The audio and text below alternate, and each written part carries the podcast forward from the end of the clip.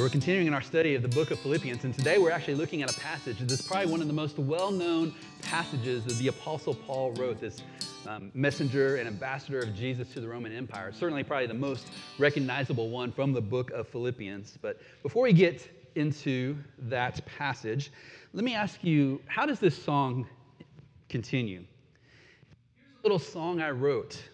You might want to sing it note for note. Don't worry, be happy. Bobby McFerrin, 1988, was the first person to have an a cappella song hit number one on the Billboard Hot 100. And if you didn't know the tune of this song, and if you were to subtract the chorus, it would sound almost like a blues song. He says, Ain't got no place to lay your head. Somebody came and took your bed. Don't worry. Be happy. The landlord says your rent is late. He may have to litigate. Don't worry. Be happy. Ain't got no cash, ain't got no style, ain't got no gal to make you smile. Don't worry. Be happy. Because when you worry, your face will frown, and that will bring everybody down. So don't worry. Be happy.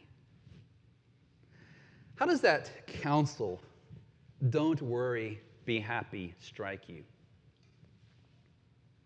The reason I'm asking you this question and beginning our study together like this is because the central thrust of the passage we're going to look at today sometimes sounds to people don't be happy. Paul's us rejoice in the Lord always. Do not be anxious about anything. And someone says, Don't be anxious about anything. You've got to be kidding me. Don't you know what I've been going through? It's a good response, right?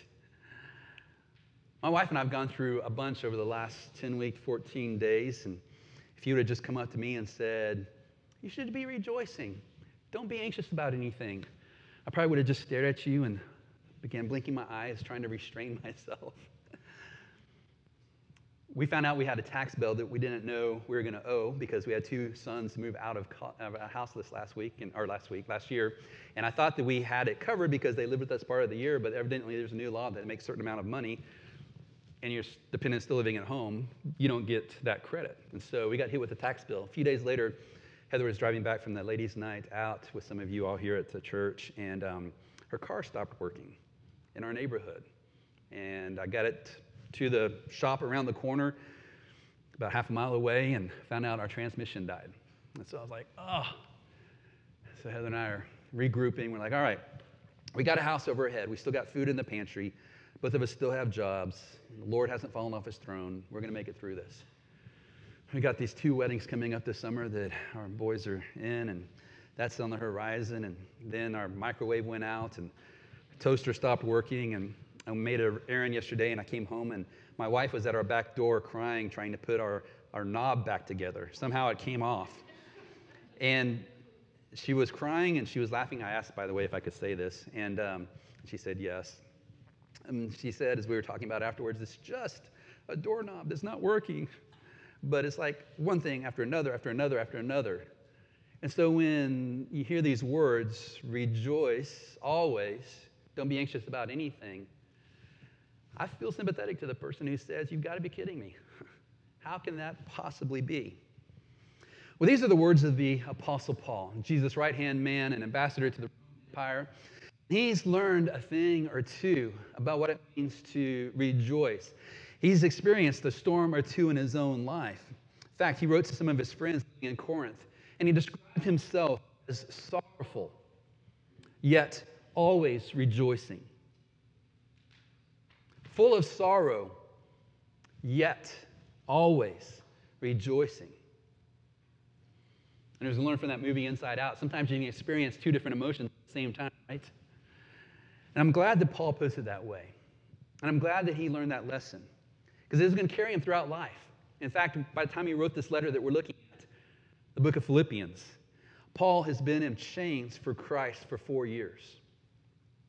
Talk about a storm of life hitting you dependent on the goodwill of friends, bringing him the basics of life food and water, because the Romans didn't provide that for you when you were in their prison. So we're going to look at these words today. And I just want to preface it with this comment by a commentator by the name of Dennis Johnson that kind of helps set this up for us. He said, Jesus' servant Paul directs his, Philippians friend, his Philippian friends and us to a life anchor that goes deeper than the surface storms of circumstances, deeper than whatever emotional equilibrium we could muster through happy talk or mantras or other stress management techniques. Paul offers us an anchor that secures our well being eternally in the life and love of the everlasting God. He commends to us the joy that he has found through having his life identified by Christ, his cross, and his resurrection. So, my friends, let's jump into this passage today. We're going to call our study Finding Peace in the Storms of Life. We're just going to look at those few verses in the middle of this letter, beginning at verse 4, chapter 4. Paul says, Rejoice in the Lord always. Again, I will say, rejoice. That word in the Greek means to rejoice. You can translate it to be glad or even to be happy. It's, it's in the present tense, and it's an imperative. Way the International Standard Version translated it keep on rejoicing in the Lord at all times. I will say it again keep on rejoicing. I like the way that, that translation captures this no matter what's going on the good, the bad, or the ugly. Keep on rejoicing. I'm going to say it again keep on rejoicing. Why, Paul?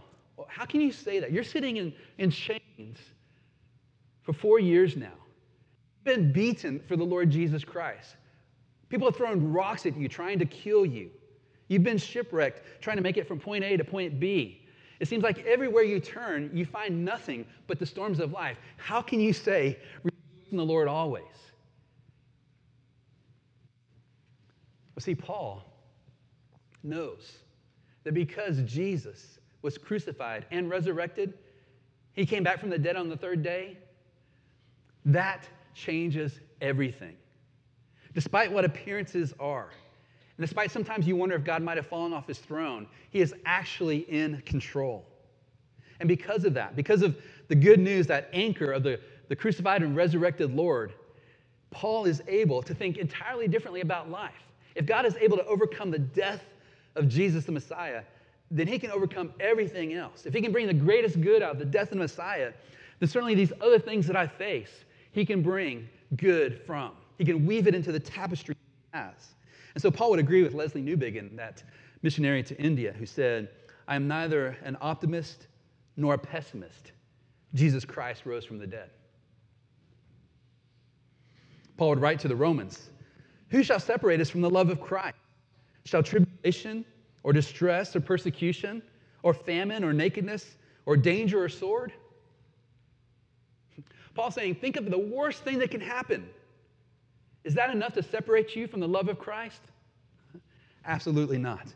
He says, No, in all these things, we are more than conquerors through him who loved us.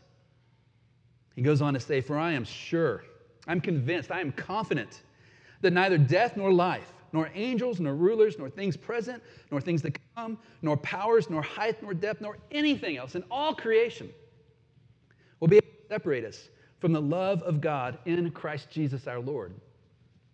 So that's why, my friends, Paul can sit there in chains after four years and say, Keep on rejoicing in the Lord at all times. I will say it again keep on rejoicing. We ought to at least lean in a little bit more and listen to why he's saying this. Instead of just writing himself off as, writing him off as a kind of crazy guy. Verse 5, he has what's almost a parenthetical statement. He says, Let your reasonableness be known to everyone. Why is he saying this? Well, remember, he's writing to people who are going through intense heat of persecution, living in this Roman colony, expected to, to give worship to the emperor. Were expected to appease the gods by their offerings so that the neighborhood stays safe?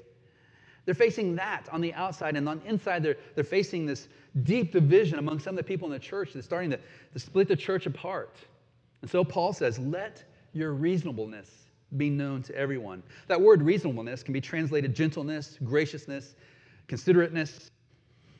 I think gentleness is, is, is, a great translation of it. One commentator said magnanimity, a largeness of heart. When you're going through it, rejoice in the Lord, keep on rejoicing, and let your gentleness be known to everyone. Why is he bringing this up? Because, my friends, storms of life hit. It always produces a reaction in us. And so, the question I have for you is what comes out of you when life shakes, thing, shakes things up? My friend Jimmy's got a coffee cup over here, and he's got two sons on either side of him. And what if his, his two sons at the same time just took their hands and went to Jimmy's cup? What's on the inside is going to come out on the outside, right? And that's oftentimes the case when the storms of life hit. They pressure us and squeeze us, and what's on the inside comes out on the outside. And so Paul says when that happens, what he wants to see come out of you is gentleness, considerateness, large heartedness. My friends, I don't know, I'm convicted right now. Even saying this, I know how difficult this is because what comes out of me is oftentimes very ugly. But we try to live by this saying, and we taught our kids this growing up. Just because you're having a bad day does not mean you have the right to take it out on everybody else. I think that's part of what Paul is saying here when he says, Let reasonableness be known to everyone, that gentleness, magnanimity. And so he says in verse, at the end of verse 5, the Lord is at hand. Be about anything, but in everything. By prayer and supplication with thanksgiving, let your requests be made known to God. Let's start with that first phrase there. The Lord is at hand. Why does Paul bring this up? Well, as you read the commentaries and what different people think what he's saying here, there's, there's about two different options people land on. The first one is this he's, he's speaking about the Lord's return. I mean, he had just told them in chapter 3 that our citizenship is in heaven, and from it we await a Savior, the Lord Jesus Christ. This is the way the New Living Translation puts it when they translate this phrase. Remember, the Lord is coming soon. It could be that the Lord is coming back. He's, he's coming back for us soon. That might be what Paul means when he says the Lord is at hand. But it might also mean the Lord is near. It says in the book of Psalms, the Lord is near to the brokenhearted, saves those crushed in spirit. Before Paul tells you not to be anxious about anything, he's reminding you that the Lord is at hand. Dennis Johnson, once again, in his commentary, put it like this Paul may intend the Lord is at hand, both truths. The Lord is near now by his Spirit, bringing aid in our sufferings, and he is coming soon in his glory, bringing suffering to an end. So Paul says, The Lord is at hand. That goes first. This is not a disconnected, don't worry, be happy, kind of bury your head in the sand and pretend like things aren't the way they are. In the midst of the storm of life, remember, the Lord is at hand. Do not be anxious about anything. And this is where sometimes people, when they hear another believer going through something, they'll go, hey, just don't be anxious about anything and just throw that out, removing it from its context. And maybe if someone's not saying that to you, somewhere in the back of your mind, maybe you read this and you go, oh man, and I'm facing this anxiety right now and I'm supposed to be anxious and I feel guilty about being anxious. Is this the equivalent of the modern song, Don't Worry, Be Happy? Not at all. In fact, Paul tells us that he deals with anxiety. In 2 Corinthians, he writes to his friends and says to them, that we were so utterly burdened beyond our strength that we despaired of life. Can you think about someone who's so weighed down with the pressures they're feeling that they, they talk about being burdened beyond their strength to the point that they're despairing of life? How can life even go on feeling that close to death? And he also tells them, apart from these things that he's been experiencing, there is the daily pressure on me of my anxiety for all the churches. It's the same word that Paul uses in Philippians. He says, I experience anxiety. But Paul tells us not to be anxious. Remember, Jesus himself said, My soul is swallowed up in sorrow to the point of death. My friends, Jesus was no stoic. He didn't go through the trials of his life facing that cross and not feeling it. In fact, the gospel tells us that Jesus knelt down and prayed, and being in agony, he prayed more earnestly. His Sweat became like great drops of blood falling to the ground. This is, such, this is a rare medical condition where the capillaries begin to leak and they, they break out into the sweat glands, and it looks like a person has. Usually, people do not survive this condition. Jesus was so stressed out. His, his blood pressure was through the roof. He was feeling the pressure of life. So, what do we make of Paul saying, The Lord is at hand, do not be anxious about anything? When we know that there's concerns for life, and we feel these pressures, and we find ourselves being anxious.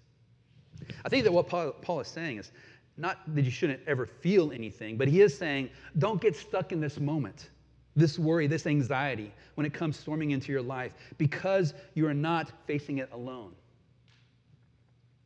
Paul has learned this through seasons of trials in his life. He knows what it's like to be brought to the point of despair. And he knows what it's like to press through and seek the Lord and even to rejoice in the Lord during these times. And that's why he'll go on to say, in everything, by prayer and supplication, with thanksgiving, let your requests be made known to God. This is how you deal with anxiety in the moment when it strikes. You don't sit there paralyzed. You take whatever strength you have and you cry out to the Lord. The central command here is in everything, let your requests be made known to God. Remember, you're not alone, you're not an orphan. I know it might feel like you are. I know when the pressure's on and your weaknesses are showing up and you're wondering how you're going to make it. You are never, ever alone in those moments. Paul says, use prayer. Use supplication. Use thanksgiving. So think of these, my friends, as, as three essential tools that you have to have when anxiety strikes. When the storms of life come crashing in, you have the option to use these three essential tools. The first one is prayer. I love the way David Powlison defined prayer. He says, Prayer is meant to be the conversation where your life and your God meet. What's going on in your life? That's what you should talk about with the Lord. Are you stressed out? Are you frustrated? Are you freaking out? This is where you should meet God. You don't have to clean yourself up. You don't have to pretend like you're not feeling these pressures. It's, it's in this moment the Lord wants you to come to Him. Paul would uh, tell his friends living in Thessalonica these words Rejoice always, pray without ceasing. He knows that they are facing trials following Christ in a society that's not patting them on the back for doing so. And he says, to rejoice always, pray without ceasing. That, that phrase has always kind of hit me the wrong way. I'm like, how, how do you pray without ceasing? I mean, have you seen my to do list? see all these deadlines I have to face? It became clear to me when I read H.B. Charles' book, Happens After Prayer, which is a good book. I've read it multiple times. He says in this, pray without ceasing. What does, that, what does this mean? Does it mean that you should do nothing but pray? No. It means you are to do nothing without prayer. I love that. That means getting up in the morning, you turn your thoughts to the Lord. That means when you're going into this difficult meeting, you turn your thoughts to the Lord. That means when you're up against this deadline, you cry out to the Lord. To pray without ceasing doesn't mean to cut to, to, to, cut everything out of life and just be a hermit and be with God. It means in the midst of life, in the midst of the storms of life, even, to pursue God. Second essential tool that he mentions here is thanksgiving. Back to that passage in the book of Thessalonians. Rejoice always, pray without ceasing, give thanks in all circumstances, for this is the will of God in Christ Jesus for you. This is what my wife and I were struggling to do last night after one thing after another went wrong in our life, after hearing from friends who are struggling with different things, we had to walk ourselves back to the Lord. Remember, the Lord's still on his throne. His blessings abound. We have a house, we have our family, we have our church. The storm is not the only thing true. So let me ask you this question, my friends. How have you been doing lately in giving thanks in all circumstances? It's easy, isn't it? When things are going great. When the sun is shining down on me and everything's the way it's supposed to be. Blessed be your name. Ah. But when life is marked with suffering, when there's pain and, in offering thanksgiving, ah, isn't it hard to say, Blessed be your name? But Paul knows that part of the secret of dealing with anxiety is get your eyes off the storm and remember how blessed you are, even in the midst of that storm. The third word he uses is supplications. Supplications is one of those fancy, kind of biblical words. It just means seek, to entreat, to ask. Maybe Paul was thinking what Jesus said one time when he said, Ask and it will be given to you, seek and you will find, knock and the door will be open to you. Jesus is telling his disciples, If you follow me in life, I want you to ask, I want you to seek, I want you to knock. For everyone who asks receives, and the one who seeks finds, and to the one who knocks it will be open. Or which of you, if his son asks him for bread, will give him a stone? Or if he asks for a fish, will give him a serpent? If you then, who are evil, know how to give good gifts to your children, how much more will your Father, who is in heaven, give good things to those who ask him? Prayer isn't laying hold of God's reluctance. To your Heavenly Father, whose heart is already disposed for you, is bent towards you, is in favor of you. One of my seminary professors, Knox Chamblin, he's a, he's a great and godly man. He, he one time said to us, God answers our prayers in three ways. One, yes, and why didn't you ask sooner? no, but keep trusting me. Three, not yet, but the time is coming. I found it to be helpful in my own life. Luke sets up one of the parables of Jesus this way. He told them a parable to the effect that they ought always to pray and not to lose heart. When you are under pressure, when the anxiety hits, when the storms of life cave in, when you receive the diagnosis from your doctor you don't want, when that relationship ends, pray and keep on praying and don't lose heart. You're not in this alone. The New Living Translation paraphrases Paul's words in such a beautiful way. Don't worry about anything. Instead, Pray about everything. Tell God what you need and thank Him for all He's done. Isn't that good?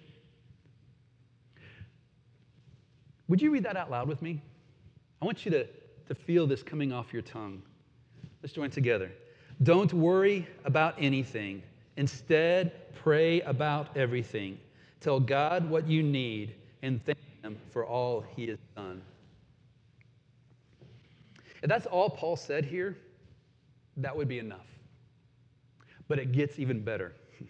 Verse 7, he says, And the peace of God, which surpasses all understanding, will guard your hearts and your minds in Christ Jesus. He highlights the peace of God. Five times in the New Testament, the authors describe the Creator as the God of peace. And we first come to experience this God of peace when we put our trust in the Lord Jesus Christ. The way Paul would write it to the Romans since we've been justified by faith, we have peace with God through our Lord Jesus Christ. When the words of the gospel come to us about the crucified and resurrected Lord Jesus, when we hear that he extends forgiveness of sins to us, not on the basis of our performance, but simply by asking, simply by trusting him, we have peace. No more war from our side to God. He has overcome that. And so, my friends, if you've never taken that step to trust in the Lord Jesus Christ, do so today.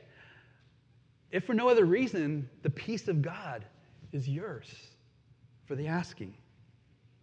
So, that peace of God, which is ours, the blood of Jesus, comes to us afresh in our anxious situations as we pray. As we pray. It's not an automatic thing. It's when we turn our hearts back to the Lord in the midst of the struggles of life and we tell God what we need. When we pray about everything that's going on, that's when Paul says this peace shows up. The way he puts it is the peace guard your hearts. It's in Christ Jesus. That word guard, think of someone guarding something, you know. They're protecting it. This is a military term in the original language, speaking of soldiers who guard something. You see, when we are under attack from anxiety, God's peace stands ready to guard our hearts and minds as we cry out to Him for help. As Paul's going to say in next, next week, the God of peace will be with you. So sometimes God calms the storms of life for His children, and sometimes He calms His children in the storms of life. And so, my friends, I'm with you. When those storms hit, when the anxiety attacks, I don't want it to be gone. I want, to, I want to get to the next chapter. I want to rejoice when, when it's gone. But sometimes those trials linger. And it's in those trials that we turn our heart back to the Lord and the peace of God comes. Paul describes that peace of God like this it surpasses all understanding, it's, it's incomparable. Paul sitting there writing in prison, thinking about his life and how it got more difficult as he followed Jesus. And the more he talked about Jesus, the more opposition he faced. And he's sitting there with these chains on his wrists that have been chapping him for four years. He speaks about this peace of God, which can't be described. I looked at some other translations, and different translators attempt to get at it. The NIV describes that peace which transcends all understanding. New Living Translation, which exceeds anything we can understand. New American Standard Bible, which surpasses all comprehension. International Standard Version, which goes far beyond anything we can imagine. My friends, don't miss how Paul says this comes to us. The peace of God, which surpasses all understanding, will guard your hearts and your minds in Christ Jesus. This peace of God comes to you as a gift, and it's wrapped in the person of Jesus. The idea is to experience our union with Christ at deeper and deeper levels so that we can weather the storms of life better. What Jesus said Let not your hearts be troubled. Believe in God, believe also in me. Peace I leave you, my peace I give to you. Not as the world gives, do I give to you. Let not your hearts be troubled, neither let them be afraid. Jesus says, When your eyes are on me in the midst of the storm, there is a, a transcendent peace that I can give to you, which is like nothing this world has to offer. So, my friends, just a couple points of application. Let's battle anxiety with the weapon of prayer. That's what Paul is after here. When these storms of life hit, when the pressure's on, don't be passive. Don't do nothing, but turn to the Lord and talk to Him about what's going on. You see, battling anxiety with prayer is radically different from merely centering yourself or breathing or meditating or mindfulness or repeating mantras like, don't worry, be happy. I mean, no doubt there's benefit from calming yourself down, for catching your breath. But Paul's just not, he's just not leaving you with your own resources. He's not turning you inward, he's trying to turn you outward. The psalmist put it like this When I am afraid, I will put my trust in you. He doesn't say, When I am afraid, I'm going to center myself and breathe deeply. When I'm afraid, he doesn't say, I'm going to just meditate on this moment and practice mindfulness. When I'm afraid, I will put my trust in you. This is something active you have to do. And God, whose word I praise, and God I trust, I shall not be afraid. Though I walk through the valley of the shadow of death, I will fear no evil. Why? For you are with me. Your rod, your staff, they comfort me. So, my friends, putting into practice looks like this saying, God, this situation it's got my anxiety off the charts. Lord, I just got this diagnosis from my doctor. I'm freaking out about it. Lord, this, this relationship I have, which I thought was going to be forever, ended, and I can't handle it. Or maybe this Lord, these are the things that are keeping me up tonight. You ever have sleepless nights? I do. A lot. So we can stew in it, or we can have a conversation with God and seek after that peace that transcends and calms the troubled soul. You see, when we pray, we are bringing God into our circumstances, which I know is not the best, most accurate way of saying that, but in my mind, it helps me remember that when I'm in this situation, what do I need in this moment? I need God. I need to, I need to bring Him into the situation. Yes, He's already there, but in my mind, I'm thinking that. Probably a better way of putting it would be like this When we pray, we're bringing our hearts, I'm sorry about the we are bringing our anxious hearts into the presence of the God of peace. Peter put it like this Humble yourselves, therefore, the hand of God. So at the proper time, he may exalt you, casting all your anxieties on him. Why? Because he cares for you. So let's battle anxiety with the weapon of prayer. Here's the second point of application. Let's anchor all our hope in the God of peace, not in our circumstances.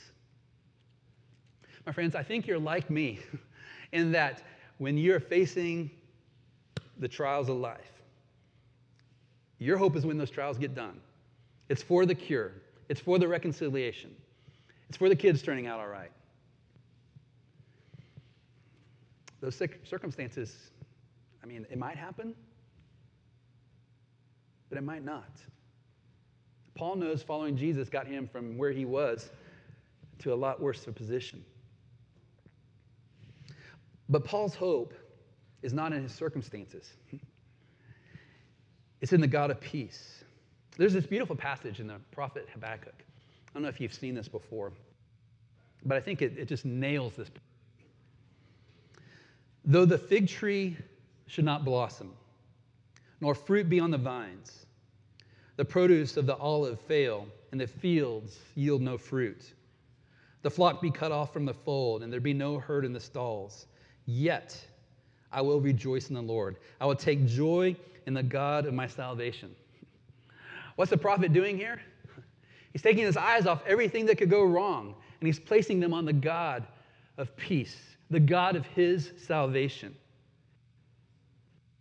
How would you write this, my friends? Most of us probably don't have fig trees and vines blooming, don't have olive trees, flocks. But how about if you fail that exam? How about if you get fired from your job? How about if your spouse leaves you? How about if your bank account is hopelessly in debt? Is your hope in your circumstances? Or is it in the God who rules all things, the good, the bad, and the ugly, for his glory and for your good? Here's the final point of application, my friends.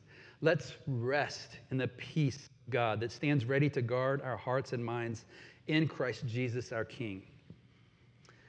You know this story from Horatio Spafford, don't you? He's the hymn writer He was a businessman in the mid 1800s and quite wealthy. And through the Chicago fires that hit, I think it was 1871, he lost so much wealth. Shortly before that, he and his wife buried their son. In the midst of one thing after another hitting them, they decided to, to get away for vacation. They're going to take a, a ship over to Europe. Last minute business kept him at home. He sent his wife and his daughters on ahead of him on that voyage across the sea, their ship hit another ship and sank within minutes. There were some survivors. He got a, a telegram from his, his wife telling him about what happened. And it had these words saved alone. He lost his wealth, he lost his son, now he lost his daughters. And he's grieving because his world is falling apart. And so he gets the next ship that he can to sail to overseas to, to be with his wife. And just think about that. I mean, we're used to boarding planes and, and being across the country and across the ocean in, in hours. Just think about the agony of being separated from your grieving wife as you're grieving. And day after day, you're at sea with your thoughts, wondering what is going on. Eventually, they came to the place where that, that the ship sank. And the captain came on board and told people that they're at that area they wanted to pay their respects. And he grieved deeply in that moment. and he went to his cabin and he began to write some poetry. It goes like this When peace, like a river, attendeth my way, when sorrow, like sea billows, roll, whatever my lot, thou hast taught me to say, It is well, it is well with my soul. Though Satan should buffet, though trials should come, let this blessed assurance control that Christ has regarded my helpless estate and has shed his own blood for my soul, my sin. Oh, the bliss of this glorious thought. My sin, not in part, but the whole, is nailed to the cross, and I bear it no more. Praise the Lord. Praise the Lord, O my soul.